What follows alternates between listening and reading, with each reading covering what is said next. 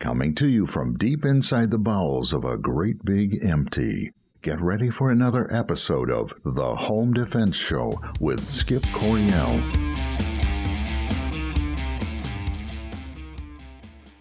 Okay, folks, welcome back to another episode of the Home Defense Show. Today, I want to talk about recoil, recoil management, and how that affects uh, how you choose your pistol.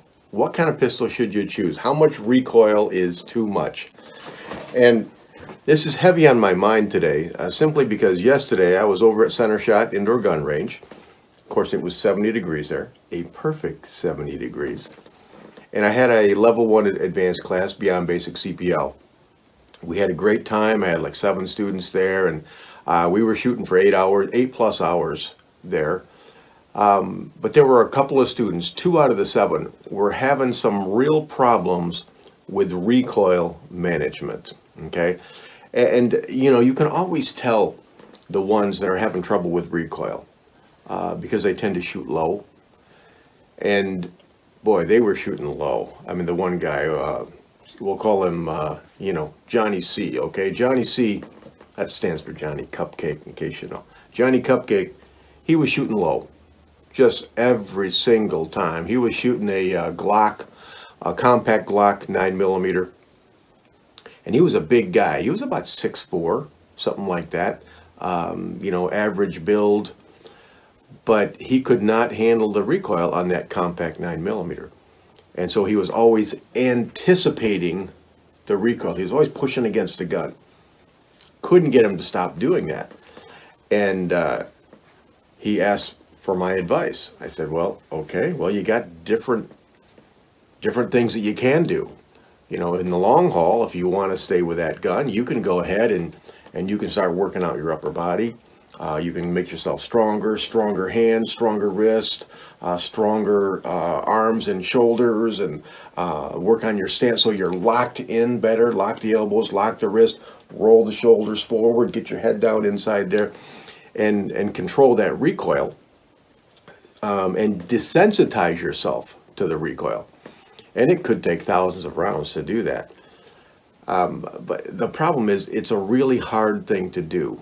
Uh, other things that you can do uh, are hardware oriented, like um, shooting a ported barrel. Ported barrel will reduce some of the recoil.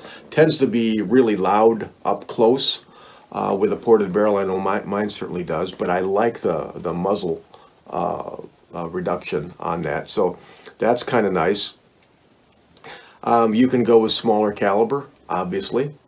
Uh, very few people shooting a 22 caliber, um, you know, react to the recoil. It's just pop, pop, pop, pop, pop, hardly any recoil at all. Uh, of course, there's a penalty for that.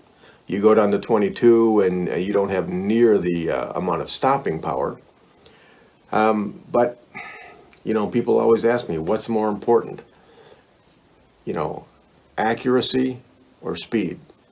And I say, yes. Okay? They're both important. So if you're anticipating the recoil all the time, you're shooting low all the time. It's one of the hardest things to fix.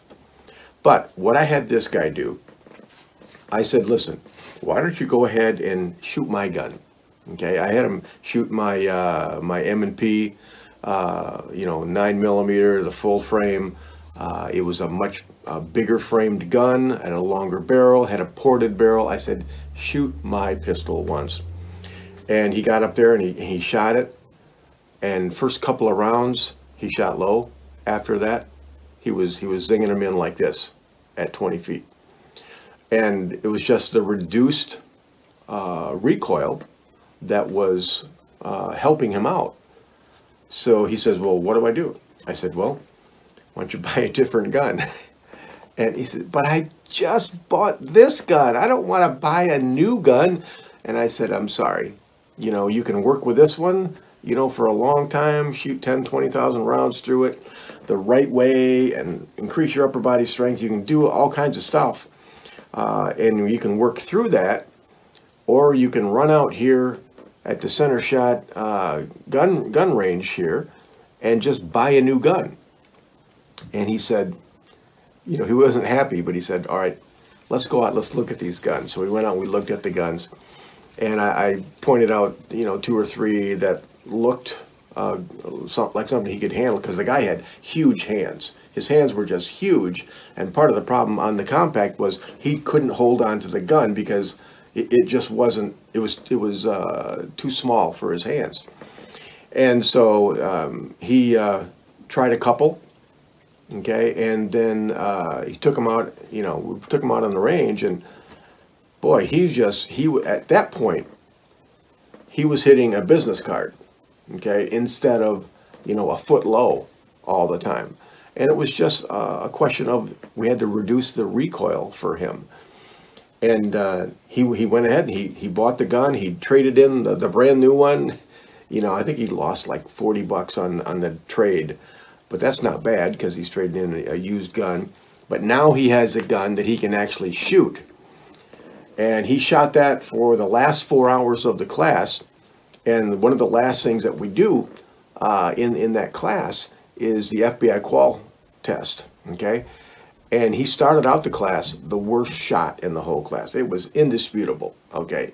This guy was bad. And, uh, but at the end of the class, you know, you know, eight hours in, we do the FBI qual test. He scored a 55 out of 60, and uh, he had the highest, uh, you know, score in the class. So that was a success story right there. All he had to do was drop some money and get the gun that was right for him. Um, you know, people, one of the worst things that you can do when you're buying a gun is buying a gun, especially your first gun, because you really don't have anything to compare it to, right? Don't buy your first gun without shooting it first go to someplace like Center Shot Indoor Gun Range where you can give them a $10 bill, they give you a gun, some ammo, and you take it out there and you shoot it. If you like it, you'll know right away. If you don't like it, you'll know right away as far as recoil goes. Either you're hitting or you're not hitting. So uh, that's what he did there. He shot a couple of guns, he picked the ones that he liked, and this time he didn't make a $500 mistake. You know, he got the right gun the second time around. And that's sad that he had to make the mistake, but he, he learned by it. You know, my number one recommendation is don't buy a, a gun that you haven't shot yet. Go someplace where you can try it out first. Try it before you buy it. That is my biggest recommendation to you. Because I tell you, that shooting low because of recoil anticipation is it's really hard to kick that. It really, really is. We'll do another show later on that will give you some pointers, some tips on how to beat that recoil anticipation. But I got to tell you, it's a butt kicker. Okay? All right. Well, hey, this show uh, has been brought to you by Firearms Legal uh, protection, firearmslegal.com slash Midwest Tactical. Go to them and find out how they can protect you and your family from the criminal justice system. And also Center Shot Indoor Gun Range. If you don't have your gun yet, uh, go to Center Shot Indoor Gun Range, rent from them, try it before you buy it. It's a great place to go.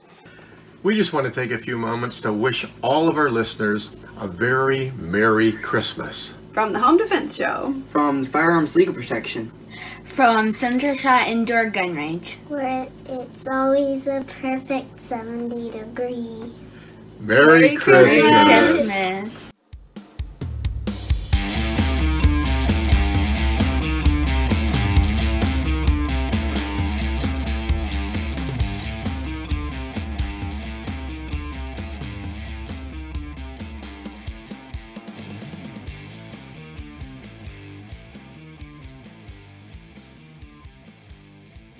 Bye bye, boys. Have fun storming the castle.